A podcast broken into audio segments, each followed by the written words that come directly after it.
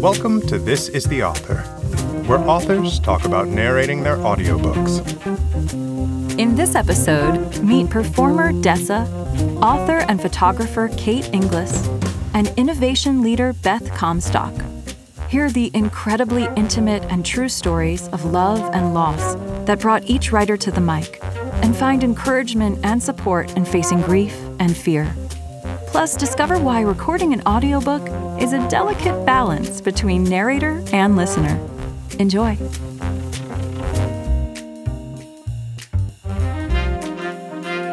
Hello, this is Dessa, and I am sitting in front of a microphone in a soundproof booth in New York City at the Penguin Random House Audio Studios, and I am almost done recording the audio version of my book, My Own Devices, which is my first hardcover collection of essays.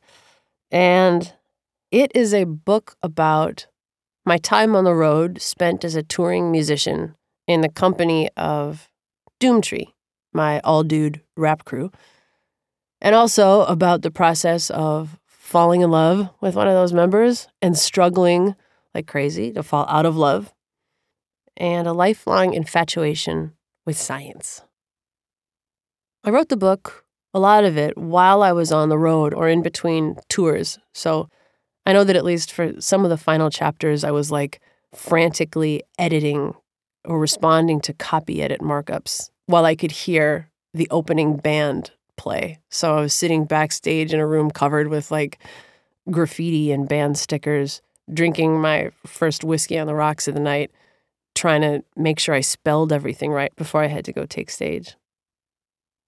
Hmm. The experience of narrating an audiobook was different than I thought it would be. Because I think, in part, like, I have this experience as a performer. You know, I spend most of my working hours on stage singing songs I've written or performing monologues. But I do all of that with an audience. And so there's a certain energy you get, you know, when you're on stage and you can see the immediate feedback of people looking back at you. And to sit in like an acoustically dead room with a window to two people I recently met and talk about the intimacies of my life story, that is not a headlining rap show. It just uh, it feels different. Is there a word or a phrase that I struggled with? To that question, the answer is yes. An embarrassing multitude. There are words and phrases that I didn't even realize I didn't know how to say until you see them on the horizon of the line that you are currently reading and uh, realize that you're going to have to stop the process to ask someone else how to pronounce your life story, which is sort of like stopping a pedestrian on the street and asking if they know where you live and if they could give you a piggyback there. It's just sort of an embarrassing thing to have to ask. But um, proper names, proper nouns, don't know how to say any of them. And um, the word bodice, I just just horrified to realize I had no idea how to say bodice. I don't know what my intuition was doing, but I didn't know how to say it. I think that the parts of the audiobook of which I'm most proud are those passages where I was reading, you know, essentially like scrolling on an iPad. And I found myself kind of lost in the experience again that I'd been relaying. So the most exciting parts for me are not the best because I nailed some technical level of excellence. They're best because they're true. And they sound true because I was overwhelmed by the truth of them. I'm a big true guy. I like truth, which is why I suppose I write essays and not fiction. Okay, who is my dream narrator, living or dead?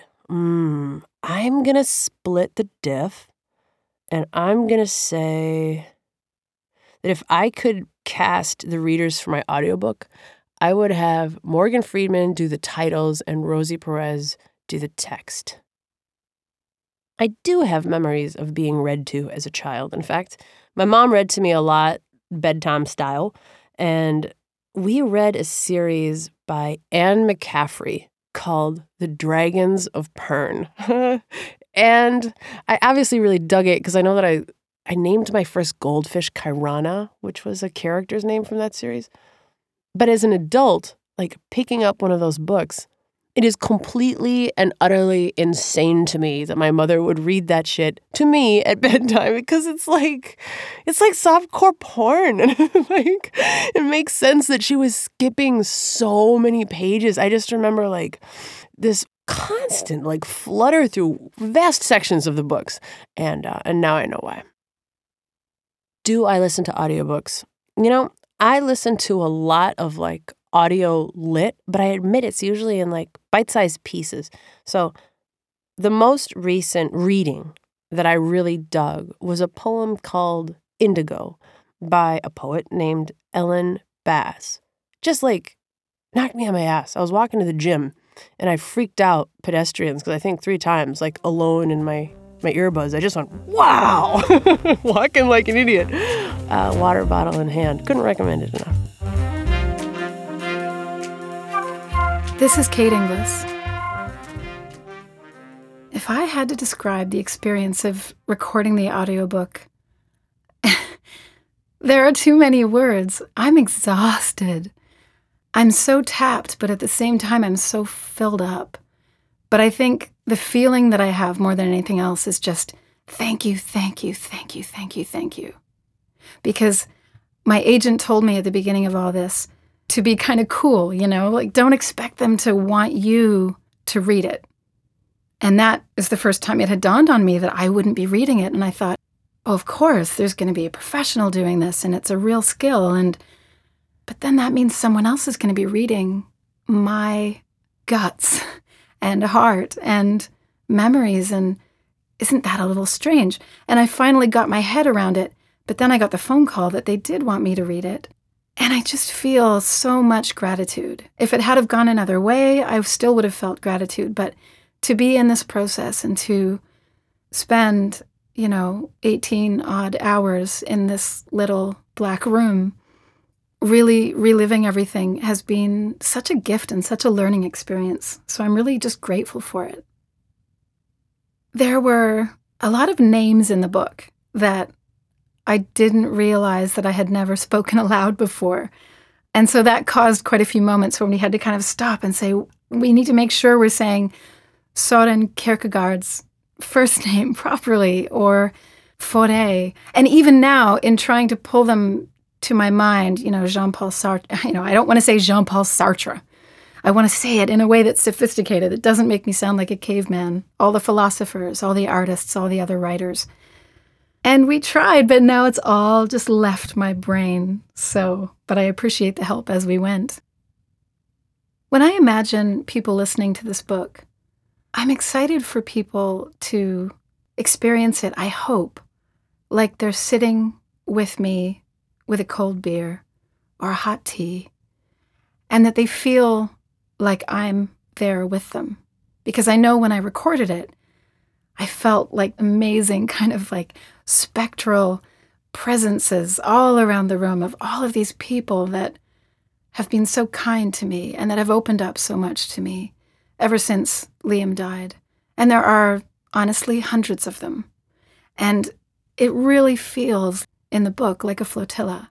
And so as I was reading, I was always kind of walking that fine line of not wanting to sort of abuse people with emotion. I need to make sure I keep it together because, as funny as it sounds, it's not all just about me.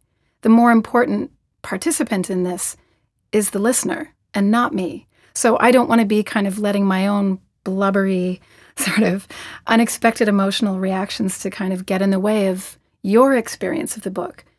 So it was an interesting kind of constant balancing of letting a little bit through and then pulling it back, and then letting a little bit through and pulling it back, because it just comes through sometimes. But I hope that what people feel is just that companionship, because I know how badly I needed it.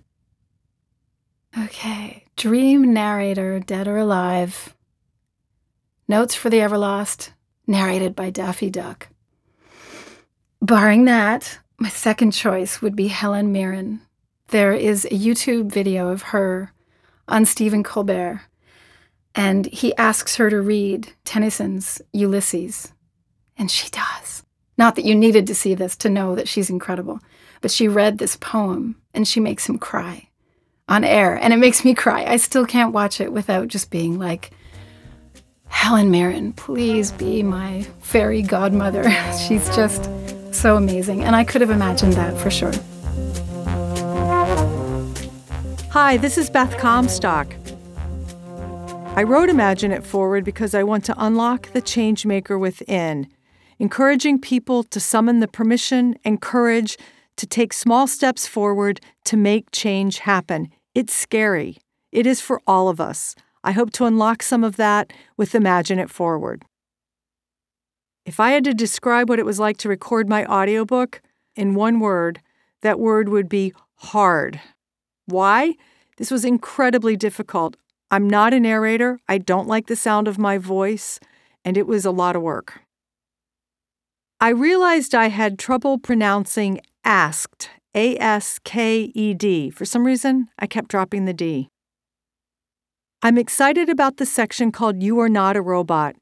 It recreates a speech I gave to a class at GE Crotonville. It was something I was very passionate about. I put a lot of energy into writing it, and I brought that all back when I was reading it. If I wasn't going to record my audiobook, I would cast Amanda Palmer, the musician. I just like her style, I like her tone of expression, and her rebelliousness. This is the Author is a production of Penguin Random House Audio.